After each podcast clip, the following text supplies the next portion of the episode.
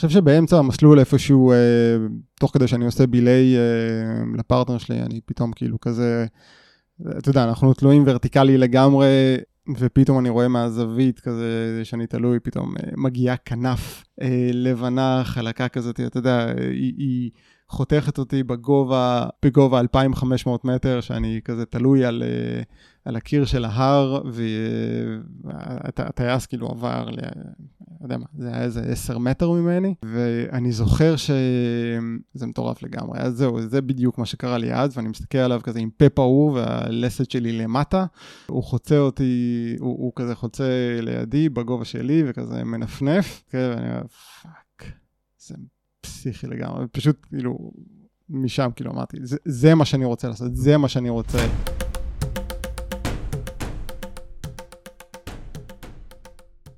ברוכים הבאים למסע. אנחנו בפודקאסט לטייל בקלילות, ואני אריה פישלר, מארח, ומספר לכם על כל מיני דברים שקשורים למסעות. נדבר בעיקר על טרקים ומסעות רגליים רב-יומיים, אבל לא רק. יש עוד חוויות מסע מרתקות מעולמות שונים שתשמעו עליהן, וכמובן, כשיוצאים יש לקחת איתכם ציוד מתאים, וגם בזה נעסוק ונמליץ. אז בואו נתחיל, פרק נוסף. הפודקאסט בשיתוף Plan My Tracks, שירות לייעוץ והתאמת תוכנית אישית לטרק שלכם, וגם חנות לציוד טיולים קל ואיכותי. לפרטים נוספים מוזמנים לבדוק את planmytracks.com.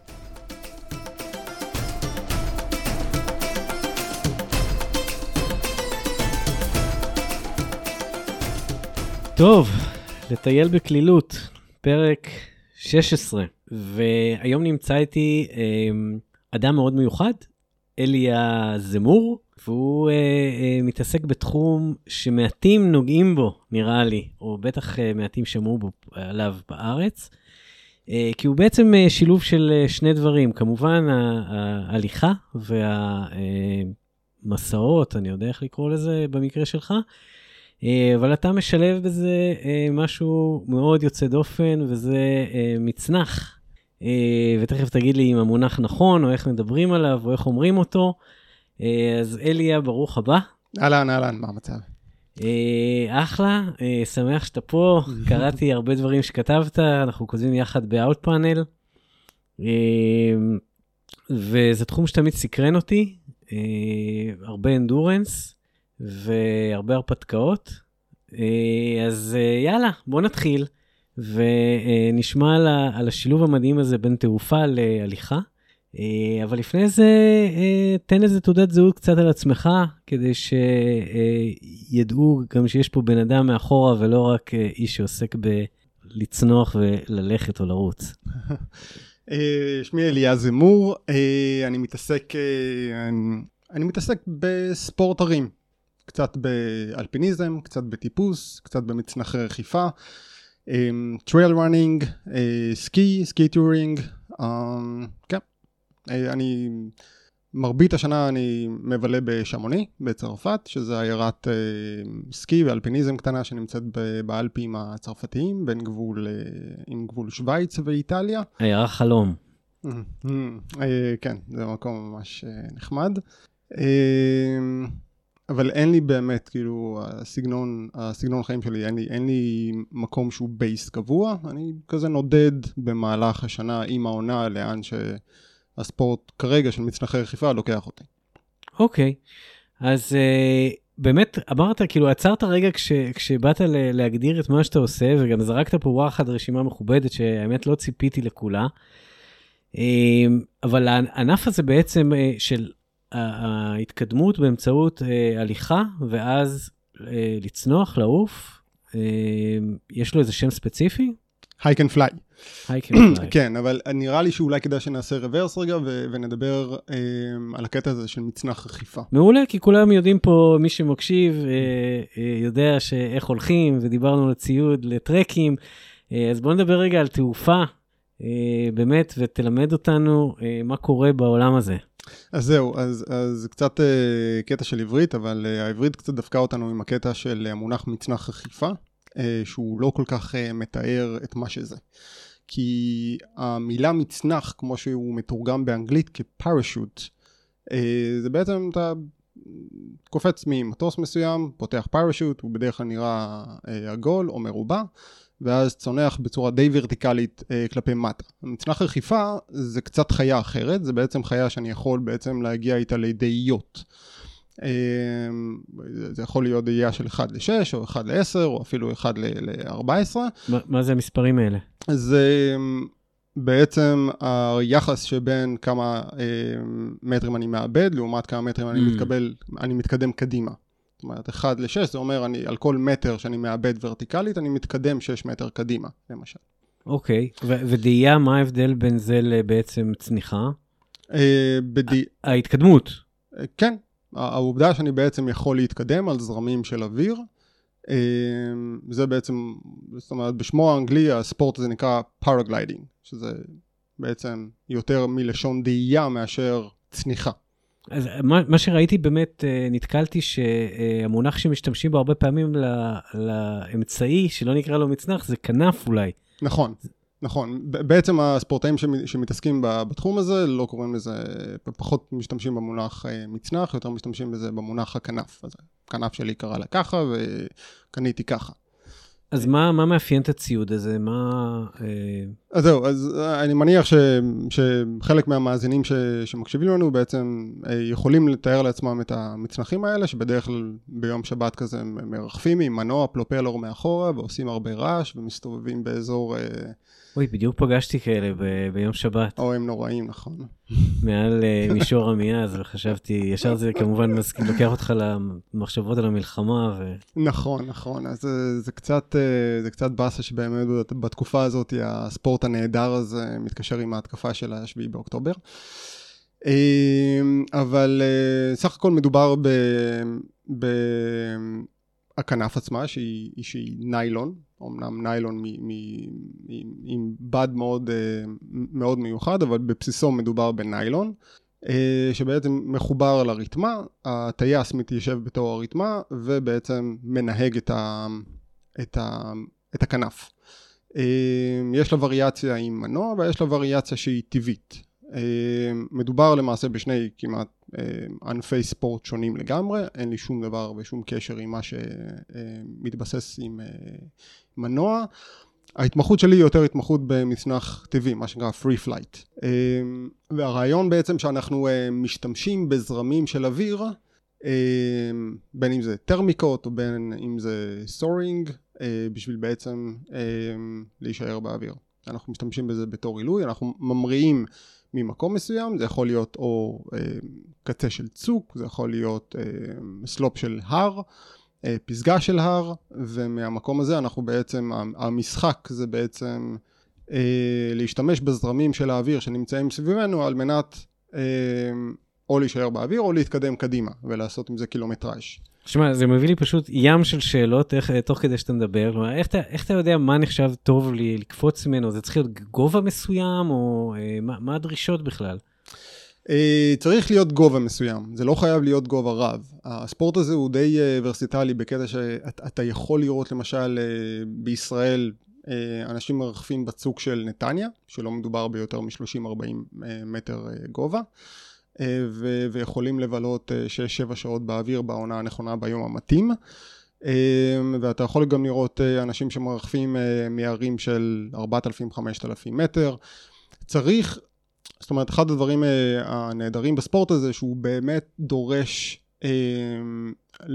זאת אומרת, הבנה הרבה מעבר למכניקה של כרגע איך אני מנהג את המצנח ימינה ושמאלה. אני, אני צריך להבין קצת במטאורולוגיה, אני צריך להבין מה הרוח, איך הרוח מתנהגת כרגע במרחב.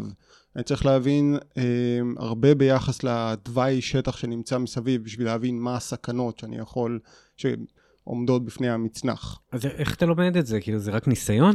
אמ, זה בין היתר ניסיון, בין היתר עושים לזה קורס מסודר, וזה תחום שתמיד לומדים בו.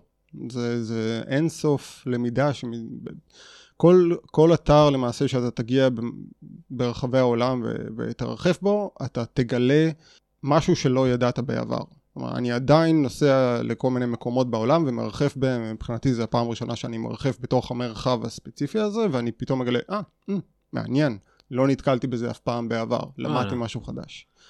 וכמה אתה מרגיש שיש לך שליטה בסיטואציה? כלומר, אחד הדברים אה, אה, שנראים לי מפחידים באוויר, שזה, זה, הייתי בים, אני מתעסק בים, מתעסק ביבשה, באוויר לא. זה נראה לי שאתה, אה, יש לך פחות מדי שליטה שם. אז זהו, באופן מפתיע אני מקבל את השאלה הזאת הרבה. הרבה שואלים אותי, מה, אתה, אתה באמת יכול אה, לשלוט לאן אתה הולך, או שזה הרוח קובעת בשבילך? אז כן, אז, אז השליטה שלנו היא די מלאה, ו- ואנחנו לא מאפשרים למצנח בעצם לשלוט בנו. אנחנו, אנחנו שולטים במצנח.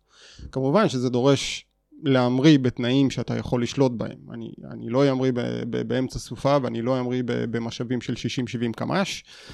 אה, אני עובד עם, עם, עם האלמנט בצורה נשלטת. אה, אבל כן, לגמרי אני יכול לבוא ולהחליט לאן אני לוקח את זה. הספורט הזה בעצם יש לו המון דיסציפלינות. יש, ה, יש דיסציפלינה אחת שהיא קרוס uh, קאנטרי, שבעצם הרעיון בזה שאני ממריא ואני מנסה לעשות כמה שיותר uh, מרחק, מרחק אווירי.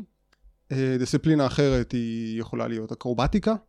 Uh, דיסציפלינה שאני מאוד אוהב uh, להתעסק איתה היא יותר בתחום של hike and fly.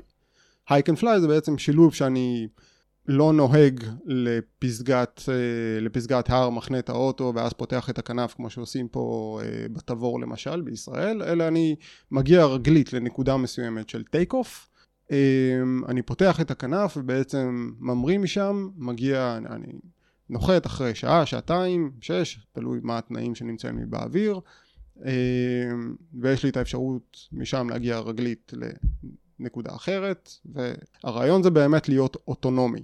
והסיבה שהתחום הזה הוא כל כך מדהים זה שבעצם אה, אני חושב שזה ספורט שמאפשר לנו לעוף אבל יותר משהוא מאפשר לנו לעוף הוא מאפשר לנו לקחת את, ה, אה, את הכלי רכיפה הזה את המכונת רכיפה הזאת ולקפל אותה ולהכניס אותה לתוך תיק גב. מה, כמה שוקל כל ה... מה שאתה צריך לקחת רק עבור התעופה? ב setup הקל ביותר שיש לי אה, הרתמה היא 300 גרם והכנף עצמה היא עוד 2 קילו. וזה כל מה שצריך, אבל יש לך קסדה נגיד? אתה יכול לבחור לשים קסדה, כן. אני לא חושב שזה רעיון טוב לטוס עם קסדה, אבל זה כבר עניין של בחירה. אתה יודע, יש uh, בסרט Free Solo, אלכס הונולד אומר שם, שואלים אותו על זה שהוא מטפס בלי חבל uh, בגובה. זה אומר, זה לא משנה אם אני נופל מ-20 מטר או מ-200 מטר, התוצאה היא אותה תוצאה. אה, זה אולי נכון ל free solo, אבל זה ממש לא נכון ל paragliding. כלומר, אה, הקסדה יכולה ממש להציל אותך? הקסדה, כן, היא ממש תשפיע בצורה משמעותית, כי, כי מרבית התאונות הן אה, תמיד בהמראות ונחיתות. לא כל התאונות, אבל סטטיסטית כמעט כל התאונות זה בהמראות ונחיתות. אז, אז אם אתה כן נופל מגובה של מטר שתיים, המשמעות של הקסדה היא, היא, היא מאוד רלוונטית. אוקיי, okay, אז, אז חוץ מ... הכנף, הרתמה, נניח הקסדה, אין עוד דברים, אתה לא צריך איזה מכשור בשביל כל הרוחות ולהבין ולה, אה, מה קורה במטאורולוגיה או משהו נוסף? צריך, זהו. ה setup שאמרתי לך של, של 200-300 אה, גרם אה, רתמה ועוד, ועוד 2 קילו כנף, זה, זה ה setup של hike and fly, זה, זה setup של משהו נורא נורא קל שאני הולך איתו, למשל שאני טיפסתי השנה על המומבלה. אה, וריחפתי ממנו, אז, אז בעצם היה לי, המטרה זה לעשות את המסלול אה, טיפוס כמה שיותר קל, כי יש לי עדיין גרמפונים ויש לי את הגרזנים ויש לי עוד, אה, עוד המון המון ציוד מסביב וחשוב לי לעשות את זה כמה שיותר בנוח. אבל אם אני יותר מתמקד בקרוס קאנטרי, שזה בעצם למרחקים ארוכים, אז אני אתמקד יותר ב setup ציוד שהוא יהיה לי קל יותר זאת אומרת, הוא, הוא, אני, אני אשב בו יותר בנוח באוויר, וה setup ציוד הזה הוא יכול להיות טיפ טיפונת יותר כבד. אם אני אהיה חשוף יותר לסכנות באוויר, אז אני אעדיף לקחת איתי גם אה, מצנח רזרבי. אה, אז המצנח הרזרבי הזה יוסיף לי עוד שני קילו למשל. אה, אז ב setup ציוד הזה, הקיט הבסיסי, בלי מים וכדומה, הוא יכול להיות באזור ה-10 קילו. אבל אז אתה לא עושה הליכות עם זה. אפשר אוקיי, ללכת עם טוב. 10 קילו, כן, אין עם זה שום בעיה. לא, כי זה עשרה קילו רק של הציוד תעופה, אבל יש לך עדיין אה, ציוד הליכה נניח, כזה או אחר. באלפים למשל, במהלך הקיץ, אם אני לא מטפס על פסגה של 4,000 מטר, בוא נגיד, אני מחפש איזושהי אה, מקום נחמד עם דשא בגובה 2,500 מטר להמריא ממנו, אני לא צריך לקחת יותר מחולצה להחלפה, שאני מגיע לפסגה, עוד אה, זוג מקלות, אה, קצת מים ועוד איזה שני חטיפים של אנרגי בר. ומה עם אה, אה, סיטואציות של יותר מיום אחד? יצא לך לעשות? כאילו, כן, אז זה עוד uh, קטגוריה בתוך הספורט הזה, שהיא uh, קטגוריה, uh, דיסציפלינה של פולביב. זה בעצם uh, המונח בצרפתית ל- לקמפינג ו flying. השילוב הזה ביניהם, זה אומר שאני מגיע, ל... אני, אני מרחף, אני נוחת באיזשהו מקום מסוים uh, על פסגת הר, אני מתארגן לקמפינג, נהנה, שותה קפה, מכין ארוחת ערב, קם למחרת בבוקר, סוגר את האוהל וממריא משם ליום, אה, ליום הבא. ואז אתה צריך לסחוב איתך אוכל לכמה ימים או משהו כזה? כן, כן. אה, כמובן שב setup הזה אה, כדאי לקחת איתי ציוד קמפינג על כל מה שזה משתמע. אה, כמובן שזה lightweight. אה, אני אעדיף לקחת סט קמפינג שהוא, שהוא יהיה לי באזור ה-3-4 קילו הכל ביחד. אה, כן, לגמרי. אה, למשל השנה עשיתי אה, כמה לילות בהימאליה, בסגנון הרחיפה הזה של camp and fly. העדפתי לא לקחת אה, cooker בשביל, אה, בשביל להימנע מ- אה, מיותר מדי משקל. מה זה קוקר? סטוף. אה? תנור. כאילו, קירה. גזייה, גזייה. אוקיי. העדפתי להימנע מזה, לקחתי פשוט uh, קצת uh, גוואקר עם uh, שיבולת שועל, uh, התמקדתי יותר במשקל של מים, ותכלס כאילו העברתי עם זה שלושה, שלוש, שלושה לילות, סבבה. אז איך, איך מבחינת כל החוויות האלה, יש איזה אה, אחת שאתה יכול להגיד שאתה מעדיף? כלומר, לעשות את ה... אה, הרבה ימים, אה, לעשות אה, את הרחיפות הארוכות, אה, פרויקטים חד-יומיים. Uh, וואו, uh, שאלה ממש ממש טובה. האמת היא שכל אחד מהם יש, לה, יש לו את היופי שלהם. אני, אני, זאת אומרת, אני הגעתי לתוך התחום ואני גדלתי בתוך, uh, בתוך, בתוך הספורט של טיפוס ואלפיניזם. אז הקשר הראשוני שלי עם paragliding הגיע מתוך הרעיון של האסתטיות לטפס על הר מסוים, להגיע לפס, לפסגה וממנה בעצם לרדת עם המצנח רכיפה. אבל כל הכיף זה לרדת, זה הירידה, אחרי שהזעת כל כך בעלייה, זה לרדת אה, אה, ברגליים. אה, אה, יש בזה איזה חוויה כזאת של אתה מאבד את הגובה לאט לאט, תוך כדי אה, להסתכל על הנוף, ואתה יודע, הליכה. לא יודע. אתה לא, אתה לא מרגיש שזה חסר לך? בוא נגיד שאחרי שאתה מטפס יומיים על המומבלה ואתה מגיע למעלה ואז אתה חושב אוקיי מכאן יש לי לאבד אה, 3,000 מטר עד ה... עד ה... עד הוואלי, עד העמק, אה, לעשות את זה ברכיפה שהיא אה, 20 דקות למטה או, או 7 שעות, 8 שעות ירידה עם כל הציוד, יש משהו מאוד אלגנטי ואסתטי ברעיון של אה, ירידה שהיא היא קלה ו... ו... יש, יש בזה יופי מסוים. האסתטיות של לעשות מסלול, של לטפס על הר ולסיים את הפסגה ברכיפה למטה, זה, זה תחושת אסתטיות מאוד מאוד גדולה שאני אוהב אותה. מדליק, שזה בא מהמקום הזה. עכשיו, יכול להיות לך גם סיטואציה, אבל שעלית עם תכנון אה, לא לאבד אה, שעות על שעות בהליכה למטה, כי אתה הולך אה, אה, לעוף משם, וזה לא מסתדר בגלל איזשהו, אה, איזושהי בעיה של מזג אוויר? אז זהו, שאני אה, אני מדבר פה בצורה חופשית של כן, אתה לוקח את הקמפים ואתה אתה שם את האוהל ואז אתה מטפס על המומבלב, אבל, אבל חשוב לשים את זה בקונטקסט, שזה מה שאני עושה כבר שש שנים, והתהליך האבולוציוני של להגיע לפרויקטים האלה הוא... היה עם המון המון פלטות בדרך. כלום, מה למשל? המון ערים שהגעת אליהם ו- ו- ולא קראת את התחזית מזג האוויר בצורה נכונה, ו- ומקומות שהגעתי ומצאתי את עצמי על פסגה עם, עם רוחות של 60 קמ"ש, של אין, אין, בשביל מה בכלל סחבתי את השטות הזאת. אז ירדת ברגל. חד משמעית. חד משמעית. בתור מתחיל, אני מתחיל, אני מדבר איתך אחרי... ארבע, חמש שנים שהתעסקתי בספורט, ואז יותר התחלתי להתעסק בתחום של hike and fly ושילוב של אלפיניזם ו paragliding. גם אז היה לי, אני חושב, יחס מגוחך לגמרי של משהו כמו על כל שתי פסגות שעשיתי, אולי היה לי כזה מזל לצאת מאחת. עם מצמח חיפה. הקונטקסט הזה היה מאוד חשוב. באמת, איך מתחילים אז... יאללה, עכשיו מישהו שומע, אומר, וואלה, אני רוצה להתחיל את זה, איך, מה, מה הצעדים הנכונים לעשות? אז זהו, שזה תהליך שהוא, אה, שהוא לא אה, ביום אחד כזה להגיע לרמה הזאת, זה תהליך שהוא אבולוציוני קודם כל לעשות אה, קורס בסיסי, של בעצם להבין מה זה בכלל מצנח רכיפה, איך הוא נראה, איך אתה בכלל מניף את הדבר הזה מעל הראש, איך אתה שולט בו, ואז לעשות אימונים של המראות, נחיתות, פניות, הקורס הבסיסי בעצמו הוא, משתנה, זאת אומרת יש איזשהו מינימום של קורס של, של שבועיים שאפשר לעשות, שילמד אותך להמריא ולנחות. Uh, בהרבה מדינות זה כבר ייתן לך רישיון הבסיסי uh, לרכיפה. Uh, אני באופן אישי עשיתי את הרישיון שלי בשוויץ, וזה היה תהליך של כשנה. אה, ולמעשה גם כשאתה מסיים את, ה, את התהליך הזה, אתה רק מתחיל להכיר את הספורט. אמ, גם אז אתה מכיר, אתה מגיע לכל מיני אתרים מאוד מאוד מוגדרים ב paragliding, אמ, שעוד הרבה אנשים מגיעים באותו יום או באותו סוף שבוע לרחף, ו- ו- וכמה חבר'ה מסביב עם ניסיון או מדריכים יודעים שהיום יש תנאים טובים לרחף, והם לא אלימים מדי. אמ, ואז אתה מבלה בתוך, ה, בתוך הבועה הזאת של להגיע לתוך אתר שהוא מוכר ועם טייק אוף מאוד מאוד אה, מוגדר ואיפה ממריאים ואיפה נוחתים ו, ומישהו אומר לך היום התנאים סבבה ואז אתה נמצא בתוך הבועה הזאת בוא נגיד אה, ש, שנה, שנתיים אה, ומשם אתה מתקדם לכיוון של תרמול שזה בעצם הרעיון זה להשתמש בטרמיקות אוויר חם בשביל למקסם את הזמן אוויר שלך.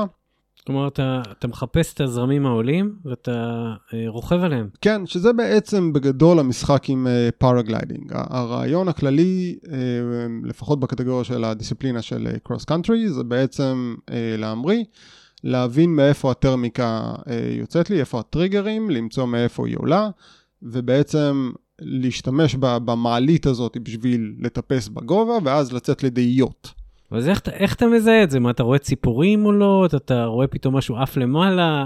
מה, יש איזה מכשיר שאומר לך? יש המון המון סימנים באוויר. יש כל כך הרבה סימנים. קודם כל נתחיל מה-obvious. כל אה, ענן, אה, כל קומולוס, כל, כל ענן קומולוס בעצם שאתה מסתכל בשמיים, אתה רואה אה, מין ענן כזה פלופי עם אה, קצת אה, כזה שנראה כמו אה, אה, כזה מרג' סימפסון. אה, זה בעצם אינדיקציה שזה בעצם ה... זה טרמיקה, זה בעצם אה, top של טרמיקה, זה, זה בעצם המקסימום של הטרמיקה, מה שאתה צריך לעשות זה, זה בעצם להתחבר לטרמיקה שיש שם, ואז לתרמל כמו מעלית למעלה ולהגיע ל top. יש לך, אתה, אנחנו בהחלט מסתכלים על ציפורים. אם אתה תסתכל על, אה, תעשה paragliding ברמה מאוד גבוהה, ואז אה, תיקח ציפורים ותתקע עליהם GPS, אז אתה תראה שהם מתנהגים בצורה מאוד מאוד דומה. זאת אומרת, הם אה, תופסים טרמיקות, מסתובבים 360 בתוך הטרמיקה כמה פעמים עד שמגיעים לטופ של הטרמיקה, ואז יוצאים גליידים בצורה כמה שיותר אפישיינט. אה, ו- וכן, אנחנו מנסים להעביר, זאת אומרת, להבין איך הרוח, איך, איך המסה של האוויר מתנהגת באוויר, מאיפה היא מגיעה. וכן, כל, כל, כל הדברים האלה זה בעצם סימנים. אבק, אגב, אה, טמפרטורה, שאני נכנס לת, לתוך טרמיקה, אני, אני ממש יכול להרגיש אוויר חם יותר אה, ביחס לאוויר שהייתי בו לפני זה. אה, וגם בתוך הקוקפיט, הרתמה הקטנה שלנו, יש מכשיר, מכשיר קטן שנקרא וריו, שבעצם מודד לי את ה... כמה אני עולה ורטיקלית או יורד ורטיקלית, וברגע שהוא מתחיל לצפצף, אני שומע שהוא כזה פיפי. בקיצור, יצאת פה אה, אינטליגנט, מסתכלים על העננים, על הרוחות, בסוף יש לך איזה מכשיר שמצפצף שאומר לך את זה. כן, שנייה, הוא מצפצף שאני נכנס לטרמיקה, אה. אבל אני עדיין צריך לדעת לאן לטוס לטרמיקה. אה, אוקיי. שזה, שזה קצת... אז אני חוזר בי. אבל כן, יש לנו מכשיר קטן שקצת עוזר לנו, והוא ממש ממש נחמד. אבל הקטע הוא שזה בדיוק העניין, שהרבה מסתכלים על הספורט הזה בתור איזשהו משהו אקסטרימי ומטורף, אנחנו נמצאים בגובה, בגובה רב, וזה כזה משהו שהוא נחשב מאוד אקסטרים, אבל האמת היא שהוא הרבה יותר דומה ל... לספורט של קבלת החלטות. זה ספורט יותר של שחמט. החבר'ה שבאמת יודעים לעשות טיסות גדולות, אני מדבר על טיסות של 100 קילומטר, 200 קילומטר, 300 קילומטר, הם עולים לאוויר ונמצאים מאוד ב control ומאוד בפוקוס וקוראים את השטח וקוראים את המזג האוויר ואיך הרוח מתנהגת ומה הקו הנכון ביותר אה, לטוס בו ו... ויותר מסתכלים על זה בתור אה, ספורט של אה, אה, קבלת החלטות מאשר אה, משהו איזה משהו פסיכי כזה מטורף. ש... כן, כי, כי תראה, כל הנושא הזה, וזה באמת אה, אה, משהו ששנים זה מלווה אותי, כל ההגדרה הזאת, כל ההצמדה הזאת של המילה אקסטרים אה, להרבה דברים, היא בסך הכל נובעת מאיזשהו אה, אולי אה, חוסר ידע או חוסר, לא, לא, לא אי היכרות מספיק. כל דבר שלא מספיק אנשים עושים אותו, אה, הוא במידה מסוימת הוא אקסטרים, כי מעטים, אה, מעטים ניגשים לזה. בסוף אותם מעטים, אה, הם לא מרגישים שזה כזה אקסטרים, כי הם מתמחים בזה, הם נכנסים לעומק. הם לומדים אה, להכיר את הבעיות, את הסכנות, אה, וזה לא התמודדות, זה פשוט עבודה של אנשים שמבינים ויודעים מה הם עושים.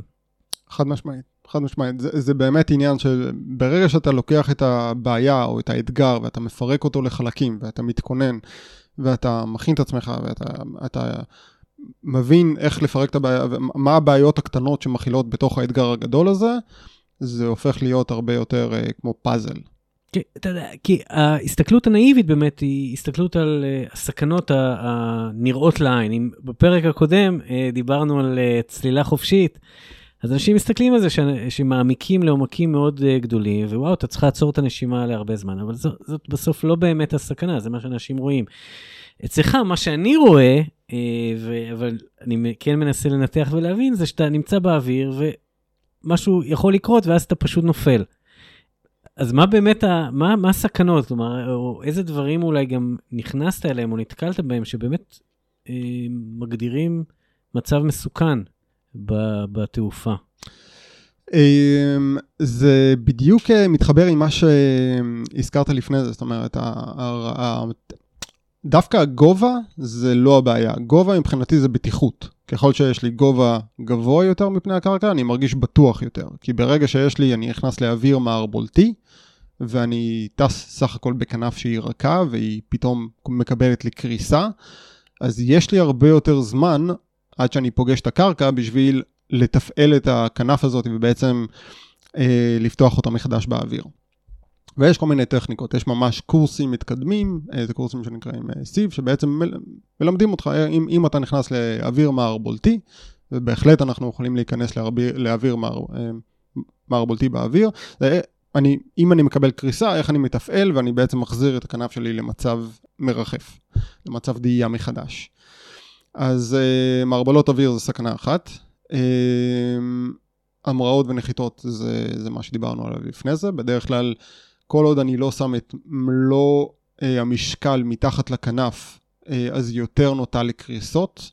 אה, ובדרך כלל אם אני אנסה להמריא ברוחות של, של 30 קמ"ש או 40 קמ"ש, אז אני, אז יהיה קצת יותר אלים ואני צריך לדעת יותר אה, לשלוט בכנף. אז, אה, אז זה סיכון, אה, סיכון נוסף. נשמע פשוט. כן, סך הכל, אה, סך הכל בסדר. אה, תראה, העניין הוא שזה, שזה באמת, כמו כמו כל, כל ענף ספורט אחר, אנחנו יכולים לקחת את זה בצורה מאוד מאוד עם רף סיכון נמוך, ואנחנו יכולים לקחת את זה בצורה אה, מטורפת. זאת אומרת, אם ניקח למשל את תחום, את תחום האופניים. אני יכול לקחת אופניים וכזה לפדל איתו לסופר הקרוב, וזה יהיה נחמד ומאוד מאוד בטוח, ושום דבר רע לא יכול לקרות לי בגדול. ואני יכול גם לקחת את אותו כלי אופניים ולעשות איתו את הטור דה פרנס. סך הכל אותו... חשבתי שתגיד דאונהיל. או דאונהיל, סתם, סתם למשל. אז רגע, אז באמת, מה, אז מה, מה הדאונהיל של אה, עולם התעופה, אם ככה? אז, אז, אז זה, זה בדיוק העניין, שאני יכול לקחת את הספורט הזה ואני יכול להגיע איתו בימים שהם מאוד מאוד בטוחים והאוויר הוא מאוד מאוד רגוע ו... והכל יהיה נהדר ואני אגיע איתו לאתר שבאותו יום טסים עוד 30 טייסים ואני נמצא עם ניסיון ואז סך הכל הספורט הזה הוא מאוד מאוד בטוח והוא מאוד... אה, אה, נגיש לכולם, ואני יכול גם לקחת את הספורט הזה ולנסות להחליט שאני כרגע חוצה איתו את האלפים, או אני כרגע מנסה לחצות איתו את ההימאליה. ואז בתוך הקטגוריה הזאת אני מתמודד עם עם דברים uh, אחרים, עם, עם אתגרים אחרים, ואני חושף את עצמי לרמת סיכונים שהיא uh, הרבה הרבה יותר גבוהה. דיברת על הימאליה, אז אולי קצת נדבר על הפרויקטים. עשית המון פרויקטים מדהימים, חלקם אני כתבת עליהם באמת ב-out panel, אפשר למצוא את זה שם. בוא נדבר על, באמת על כמה דברים כאלה. אולי נתחיל דווקא ממה שאני זוכר, השיא הישראלי שעשית בשנה שעברה? שנה שעברה, אה, לא, לא, זה היה שנה. השנה? כן, במרץ האחרון, זה נראה כזה לפני 200 שנה, אבל כן, זה היה במרץ האחרון. 200, אה, כמה זה היה? 220, 228? כן, 228 קילומטר. אה, טיסה נהדרת, תכלס, אה, תכלס הייתי יותר, יותר מזל משכל. התנאים, ב, התנאים באותו יום היו תנאים ממש ממש טובים ברכיפה. זה בעצם טיסה לאורך ישראל, מהדרום לצפון, לכיוון הצפון נגיד, הכי ארוכה שנעשתה. כן, כן.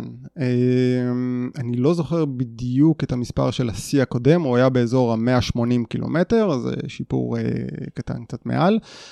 ישראל זה מקום שהוא טוב ורע לרכיפה. Uh, מה הכוונה? זאת אומרת, הוא, הוא טוב לרכיפה כי יש לנו יותר מ-300 uh, ימים בשנה של שמש, ותכלס שמש ורוח זה מה שאנחנו צריכים בשביל הרכב. הבעיה שיש לנו גבולות מאוד מאוד צרים, אז אנחנו צריכים ש, שגם הרוח והשמש יעבדו לטובתנו. אז, uh, אז אנחנו יכולים לעשות מרחקים גדולים בדרך כלל מהצפון לדרום או מהדרום לצפון. אבל אם אנחנו, uh, בדרך כלל בישראל יש יותר מערביות ומזרחיות. אז בזה אנחנו קצת יותר מורכבים, זאת אומרת, יותר מוגבלים. אז, אז קשה לעשות יותר מ-60 קילומטר בישראל סך הכל, בגלל שאם אני אמריא כרגע בזיכרון, ואמתח 60 קילומטר עם הערבית שיש לי באותו יום, אני אגיע לגבול, ואם אני אעשה 100 קילומטר, 150 קילומטר, אני אגיע איפשהו לדמשק. אז uh, התמזל מזלי, ו... ובאזור אה, מרץ, אה, מרץ השנה אה, טיילתי, טיילתי בדרום והייתי עם כל הציוד והסתכלתי בתחזית מזג האוויר והיה תחזית ממש טובה לגובה בסיס ענן באותו יום של 2,400 מטר. עם מערבית טובה, מערבית טובה זה אומר, סליחה, עם דרומית טובה, זה אומר לא, לא חזקה מדי, לא חלשה מדי, והמראתי ליד קטורה, ארעית, אה, למי שקצת מכיר את האזור, אה, ופשוט רכבתי על קונברסיה שנגמרה אה, קצת אחרי ים המלח. מה זה קונברסיה? קונברסיה זה בעצם מפגש, מפגש רוחות שמתרחש בגובה, בין רוח דרומית לרוח מערבית שהייתה באותו יום, והיא פשוט יוצרת מין גל מתמשך. היי, מדליק. כן. paragliding זה תכלס כאילו קטגוריה בתוך אה, ענף מאוד מאוד גדול של כל מה שקשור ל surfing, אנחנו רוכבים על איזשהו גל מסוים, זה יכול להיות גל של מים, זה יכול להיות גל, רוח. אבל זה גל רוח. כמו שחבר'ה הולכים לים וגולשים על גלים, אנחנו גולשים, אה, לא, לא תמיד, אבל אנחנו יכולים לגלוש גם על אה, גלי רוח שנמצאים באוויר. תשמע, אני יכול לדמיין את אה, שתי, שני הכיווני רוח האלה באמת מתנגשים פתאום ויוצרים את הגל הזה, זה המחשה יפה. אה, ויש ממש תחזיות לזה, אה, לפעמים הן אה, מתגשמות, לפעמים פחות מתגשמות, לפעמים גם המפגש הזה יכול להיות לא כל כך טוב, כי הוא יכול להיות אלים מדי ואז הוא יוצר לי אוויר מאוד מערבולתי. אותו יום באמת היה לי תנאים ממש ממש טובים, והמראתי מ... מעל קטורה, שאגב גם הטייק אוף הזה הגעתי אליו לגמרי במקרה, כי רק בגלל שחברה שלי גררה אותי לכמה ימים של אה, אופניים בדיוק, אה, כמה שבועות לפני זה, לרכיבת אופניים ממצפה רמון לאילת. ואני לא כזה בן אדם של אופניים, אבל אני כזה אמרתי, טוב, נו, אני רואה שזה עובר כזה ליד uh, כמה מצוקים נחמדים, אז uh, אני אשתמש בזה בשביל uh, לעשות קצת מחקר ולראות אם אני יכול uh, למצוא מקומות נחמדים כזה לטייק אוף. Uh, אז כן, היה שם איזה מין קיר כזה מגניב שפונה אה, פונה דרומית, וזה, וכזה סימנתי אותו, אמרתי, טוב, נו, נחכה כזה למזג האוויר, ואם ייפול לי מתישהו אה, בזמן הקרוב אז אני אבקר אותו. אה, ובאמת, כמה שבועות אחרי זה הייתה תחזית מזג האוויר טובה, ו... והמראתי משם, וכן, שבע, שבע וחצי שעות טיסה, משהו כזה. אתה לוקח איתך אוכל? אה, כמו שאתה לא רעב מהאדרנלין.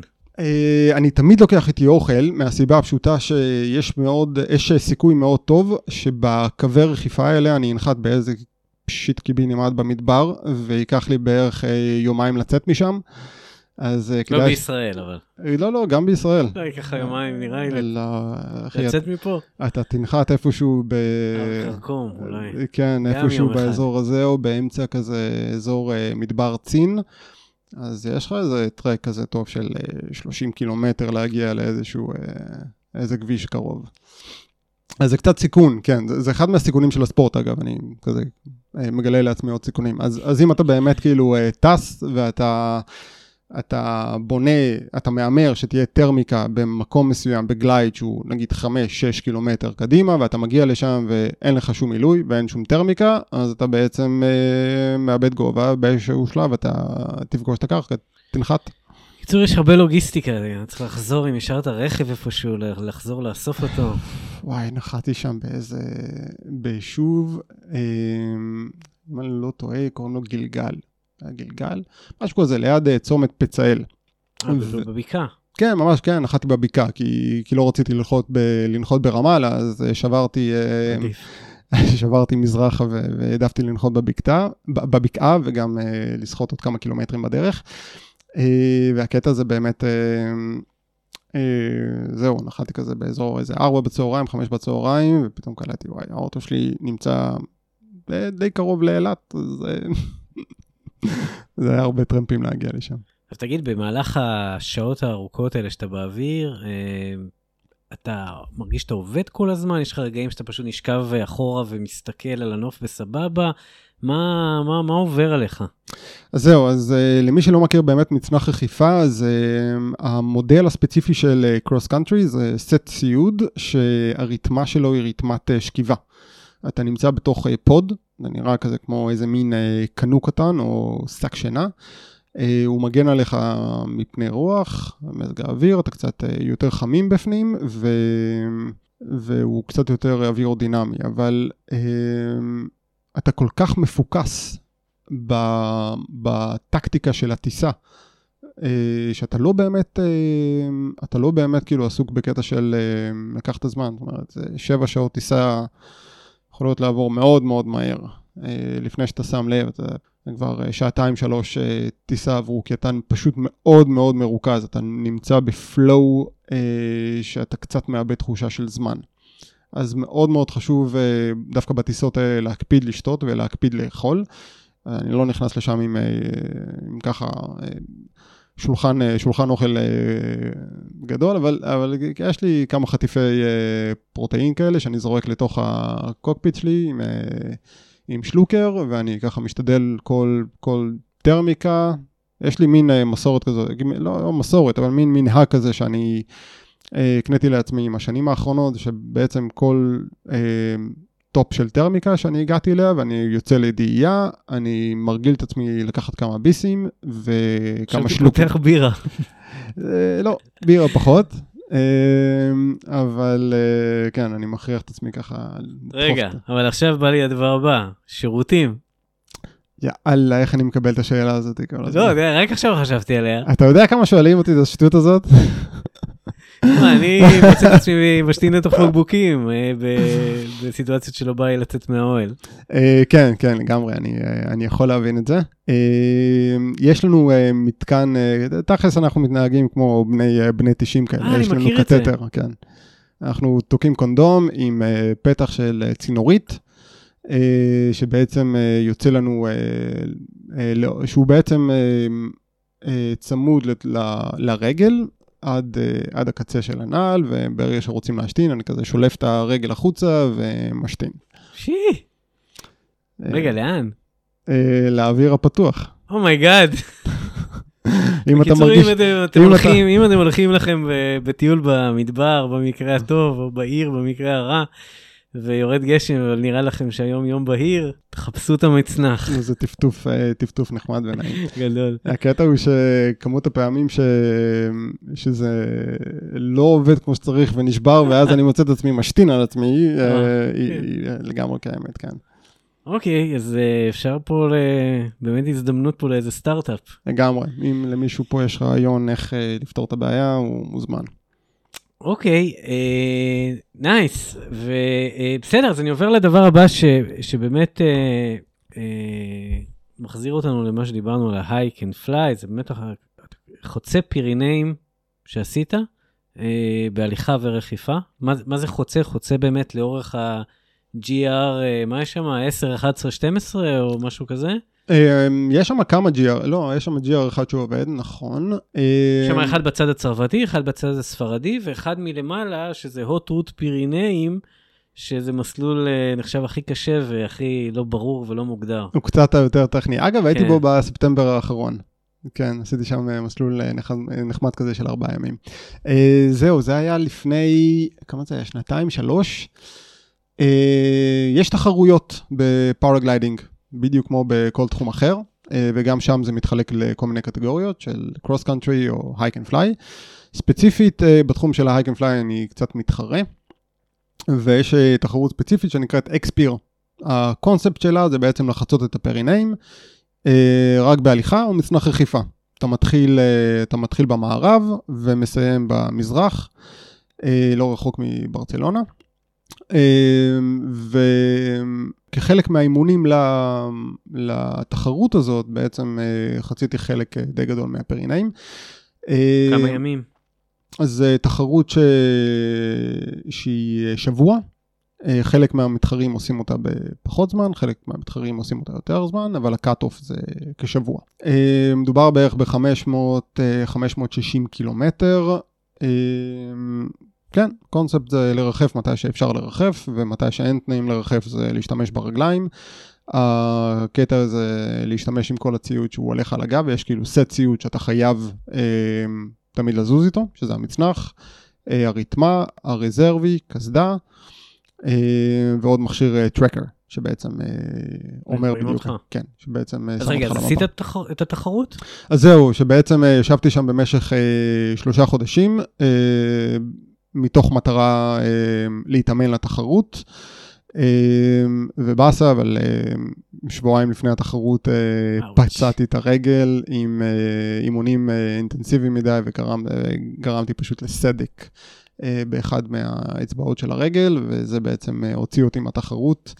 Uh, האמת היא שיותר מתחרות רכיפה היא תחרות די קשוחה מבחינת אינדרנס. כי... גם נשמע ככה.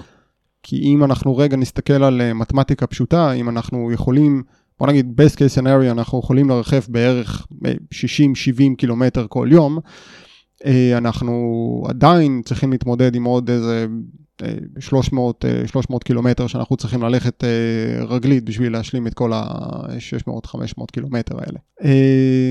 וזה אומר בעצם, כן, זה בערך משהו כמו שלושה מרתונים שצריכים לעשות אותה באמת, אחד אחרי השני. באמת אנשים שמתחרים בזה all in, זה אומר שהם כשהם בהליכה הם גם רצים עם כל הדבר הזה, או... כן, זה מין איפשהו בין power hiking לבין באמת ריצת ג'וגינג נורא איטית. נורא קשה לרוץ מהר עם kit של 9 קילו על הגב. יש מקלות הליכה? כן. השימוש במקלות הליכה הוא מאוד נפוץ, כי, כי בעצם אתה רוצה לתמוך במשקל הכבד שנמצא אצלך על הגב, אה, ומתחילים לעבוד איתו בצורה מאוד מאוד יעילה, ויש לזה המון אה, אימונים.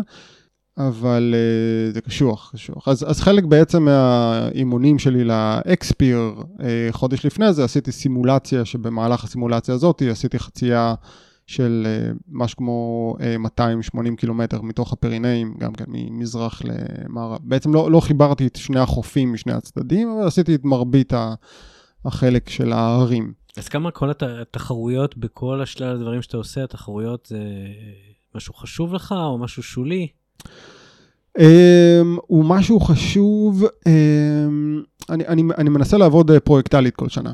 Uh, אז אני כל שנה אני כזה מגדיר לעצמי uh, מה, מה בעצם מעניין אותי השנה ומה אני רוצה לעשות השנה, ו, ויש שנים שאני יותר uh, מתמקד בתחרויות, uh, ויש שנים שאני יותר מתמקד ב-adventure flying, או, ב, או ב, אפילו, או אפילו יותר בשילובים של אה, אלפיניזם ו paragliding. אמ, לפני שנתיים באמת אה, שמתי push נורא גדול על ה X-Pyr והיה אה, חשוב לי לעשות את התחרות הזאת, לצערי הפציעה קצת אה, בסאוטי, אבל אה, כן, היה לי גם שני תחרויות נחמדות קטנות יותר שעשיתי בשוויץ שנה שעברה, כן, היה נחמד. אוקיי, אז, אז אלפיניזם זה, זה בעצם החלק של הטיפוס על שלושת המפלצות, על המטרהורן, אייגר. אה, כן, זה היה פרויקט. אה, זה, זה, אלפיניסטי, אתה קורא לזה באמת, לחלק הזה? כן, זה יותר אה, אלפיניזם קלאסי. אז, מה זה היה? אה, מה מיוחד בפסגות האלה, כאילו, מי, שלא מכיר או לא שמע? אז זהו, אה, בתוך, בתוך הרעיון הזה של, אה, של האלפיניזם, יש, יש לנו את ההיסטוריה של האלפיניזם, אה, והמטהורן, האייגר והגרנד ג'ורס זה בעצם אה, שלוש, אה, שלוש, שלושה פסגות, איך אומרים? שלוש, שלוש. פסגות. שלוש פסגות, שהן אה, מאוד קלאסיות, הם זה מסלולים קלאסיים של טיפוס אה, באלפים, אה, מסלולים יחסית מאתגרים. אה, יש לך אגב את הסרט בנטפליקס, עכשיו לא יודע אם יצא לך לראות, על, ה, על הקרב, אה, על בעצם התחרות שהייתה בין אולי שטק אה, למטפס הנוסף, אה, ששכחתי את השם שלו, שהם התחרו על הפסגות האלה, אה, או לפחות חלק מהם בשבירת שיא המהירות בטיפוס. אולי בסוף אה, סיים את החיים שלו. במהלך, אה, כן. אה, סרט ממש, אה, ממש מדליק. סרט באמת עשוי טוב. אולי שטק הוא חצי סופרסטאר בשוויץ. כן, סופו עצוב. חצי, הוא באמת סופרסטאר, הוא נחשב כאילו אייקון מטורף. בתחום של טיפוס ובמיוחד באלפיניזם הוא עדיין נחשב legend. הוא בעצם פתח איזה מין קטגוריה פסיכית לגמרי של לטפס על הרים, מה שנקרא ב speed climbing. לפני זה היה מין רעיון כזה של אנחנו צריכים כזה לעשות siege על ההר, אנחנו עולים לאט לאט עם הרבה ציוד ומוכנים לכל תרחיש, והוא בעצם בא ואמר לא, זה לא הדרך שצריך לעשות את זה. אנחנו צריכים בעצם להקטין את החשיפה שלנו לסיכונים על ההר, ואנחנו יכולים להקטין את החשיפה בזה שאנחנו נטפס עליו כמה שיותר קל אה, וכמה שיותר מהר. הוא בעצם לקח את כל העניין של אה, אלפ- אלפיניזם וטיפוס, ובעצם מי אה, הפך אותו ממש כאילו, הוא התחיל להתאמן עליו כ- כ- כ- כאימונים של אתלט. ובעצם יצר כאילו מין קונספט כזה של אה, light and fast. אה, אז אתה, כשאתה מטפס, אתה מטפס גם עם איזושהי אה, אה, אוריינטציה של מהירות, או... כן, לגמרי. המהירות מאוד מאוד חשובה לי. אה, הרבה מסיבות של סייפטי. אה, מסיבות של בטיחות. ברגע שאתה מטפס מהר, אתה, אתה חשוף פחות לאלמנטים, אה, אתה חשוף פחות למזג האוויר, אתה פחות חשוף למפולות, בין, ש, בין של שלג או, או, או הידרדרות של אבנים. זה פשוט נכון יותר. אז הפרויקט הזה של לטפס על הפסגות ולעוף מהן, אז כן, אז, אז, אז מה שאני באמת ניסיתי לעשות שם זה בעצם אה, לטפס על השלושה פסגות האלה, אה, שהן קלאסיות של המטהורן, מי שמכיר את ההר של הטובלרון, אז זה המטהורן, והאייגר שיש לו היסטוריה פסיכית על ה north face, והגרנד ג'ורה שזה קלאסיקה נהדרת, והרעיון היה בעצם לטפס עליהם ולחבר אותם. ובגלל שאני מגיע מהתחום של ה paragliding, הרעיון היה לעשות איזה מין טוויסט מסוים ולחבר את הפסגות האלה דרך מצנח רכיפה. עכשיו כשאתה אומר לחבר, מה זה אומר בעצם? זה אומר שבעצם אני מתחיל משמוני, אני מטפס על הגרנד ג'ורס, אני ממריא מהפסגה שלו, משם אה, אני טס עד צרמט, שזה הבסיס של המטהורן, אה, בערך אה, 100 קילומטר משם, ואז מטפס על המטהורן, אה, משם ממריא עד האייגר, שזה אה, נוחת בעיירה שנקראת גרינדלוולד, מטפס על האייגר. אה, חיבורים כאלה נעשו בעבר, אבל עם כלים אחרים, למשל עם אופניים, אה, שזה די מגניב. הרעיון זה בעצם לחבר בין הפסגות האלה רק בעזרת אה, Human Powered. רגע, איך זה הלך עם האופניים? הם טיפסו ואז הם ירדו, ואז אה, רכיבה באופניים ליעד הבא? כן, אוקיי. אז בעצם עשיתי קונספט דומה, אה, רק שחיברתי את הכל עם אה, מצנח רכיפה. והצלחת באמת לנחות בדיוק ביעדים שהתכוונת? די, די קרוב, די קרוב, כן. למשל, אה, שנחתי מה... ב- בלג האחרון שעשיתי, נחתי לכיוון האייגר, כיוונתי לנחות. בגרינדלוולד, שזה בעצם העיירה שנמצאת למרגלות האייגר, ונחתי 9 קילומטר משם, שפשוט הלכתי אותם ברגל. אה, אז סך הכל, כן, זה היה די מוצלח. אה, אני חייב לציין ש... זאת אומרת, כל אחד מהדברים האלה אה, נעשה באופן קבוע. אנשים מטפסים על המטהורן באופן קבוע, אנשים מטפסים על האייגר באופן קבוע. אנשים גם מרחפים בין, בין היעדים האלה באופן קבוע. מה שלא נעשה עד עכשיו זה פשוט לחבר את הכל בפוש אחד. אה, אז לא עשיתי משהו שלא נעשה בעבר מבחינה של אה, קו אה, שלא נעשה, פשוט הדבקתי את הכל בצורה מסוימת, וזה היה... שזה אחלה רעיון. וזה היה ממש ממש נחמד. אה, והיה לי גם, ואני גם יושב באופן קבוע באלפים, אז אני עם, ה, עם היתרון ו, והנוחות של בעצם לחכות למזג האוויר הכי טוב שיכול להיות בשביל להוציא את הדבר הזה לפועל. אז בעצם היו לך גם המתנות בין פסגה לפסגה? לא, אני פשוט המתנתי לפחות שלושה חודשים עד שקיבלתי את החלון של פתאום רואה, אוקיי, יש לי, אה. השבוע הזה הוא שבוע ממש טוב מבחינה של מזג האוויר ותנאים על הערים האלה, שאני יכול לתקוף את הפרויקט. אז זה היה ממש אה, נחמד,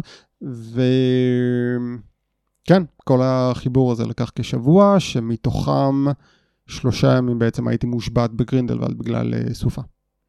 אוקיי, אז שמע, ממש מדליק. Uh, בעצם לא, לא שאלתי אותך איך בכלל הגעת לתעופה, כלומר, uh, מה, מה חיבר אותך לזה, איך, איך מצאת את זה, איך זה נתפס לך? התחיל בכיוון של uh, טיפוס ואלפיניזם. Uh, אני חושב שפעם ראשונה שנחשפתי לזה, זה היה באיזשהו שלב שטיפסתי uh, עם חבר טוב, uh, טיפוס סלע, uh, על ההר שנקרא uh, פורקה, פורקה הורן. ועשינו מסלול כזה קלאסי של, של 400, 400 אה, מטר, אה, מולטי פיץ', אה, מולטי פיץ' נהדר. אני חושב שבאמצע המסלול איפשהו, תוך כדי שאני עושה ביליי לפרטנר שלי, אני פתאום כאילו כזה, אתה יודע, אנחנו תלויים ורטיקלי לגמרי, ופתאום אני רואה מהזווית כזה שאני תלוי, פתאום מגיעה כנף לבנה חלקה כזאת, אתה יודע, היא... היא חותכת אותי בגובה, בגובה 2,500 מטר, שאני כזה תלוי על, אה, על הקיר של ההר, והטייס כאילו עבר. לא יודע מה, זה היה איזה 10 מטר ממני, אה, ואני זוכר ש... אני כזה עושה ביליי לחבר שלי, ואני מסתכל, ואני רואה את הדבר הזה פתאום חוצה לידי, ואתה... אתה מכיר את הקטעים האלה שאתה מסתכל על משהו ואתה לא מעכל מה אתה רואה בעצם? ברור. זה מטורף לגמרי. אז זהו, זה בדיוק מה שקרה לי אז, ואני מסתכל עליו כזה עם פה פעור והלסת שלי למטה, והוא חוצה אותי, הוא, הוא כזה חוצה לידי בגובה שלי וכזה מנפנף, ואני מסתכל ואני אומר, fuck, זה פסיכי לגמרי, פשוט כאילו, משם כאילו אמרתי, זה, זה מה שאני רוצה לעשות, זה מה שאני רוצה. אה, לעשות, ו, ושבועיים שלוש אחרי זה ישר נכנסתי לקורס, ו, וגם נורא התחברתי עם החיבור של הטיפוס והאלפיניזם, האסתטיות, כמו שאמרתי לך, באמת, של לטפס על פסגה ולרדת ממנה עם מצנח רכיפה, זה... ואין כמו להכניס קצת פילוסופיה. כן. תשמע, היה שווה לשאול את השאלה, כי קיבלתי סיפור טוב. כן. אז אה, וואו, אחלה, אחלה, ממש אה, היה מדהים. אה, מרתק. אני רוצה לסיים עם אה, פינה שהתחלתי בה לפני אה, איזה שני פרקים. יאללה, שוט. פינה קלילה כזאת, של אני הולך לשאול אותך כמה שאלות של א' או ב', ואתה צריך לבחור, לרוב בלי הרבה הסברים, אם יבוא לנו אולי נסביר. יאללה, בוא נלך על זה. אוקיי. אליה. אוהל או מלון? אוהל. חד משמעית. מה זה חד משמעית? אני מנסה, אני מאוד מאוד מנסה להימנע מ... מקומות כאלה שנקראים אה, מלונות. אוקיי, okay. צפון או דרום? צפון. צפון חשבתי שאתה אוהב פה את המדבר. נורת פייסס. אה, יפה, יפה, מגניב. אירופה או המזרח? אה, אצלך זה דווקא שאלה טובה. שאלה טובה, כן, כן. ההימאליה אצלי זה מקום שהוא מאוד קרוב לליבי, זה מגרש משחקים מטורף, אבל הבסיס שלי, שאני נמצא מרבית השנה, זה באלפים, אז לא יודע, נלך על האלפים. אוקיי. הרים או ים? הרים. מהר או לאט? מהר. רק קיבלנו תשובות לזה במהלך הפרק. פרי סולו או into the wild? into the wild. יפה. ואחרון אחרון, ספר או סרט? ספר. מגניב, אליה. קצת באסה, כי, כי אני אמרתי ספר, אבל אני פתאום כזה שהמחשבה הבאה שעלתה לי בראש זה מתי הפעם האחרונה קראתי ספר. אה, אתה רואה, זהו. אה, אה. אנחנו רוצים להיות אינטליגנטים, אז אנחנו רואים נכון. ספר. אבל אה, כן, בחירה קשה, ללא ספק. אז שמע, היה כיף לפגוש אותך ולשמוע אותך. המון תודה, אריה. תודה לך. תמשיך להפיץ טוב. יאללה, ביי.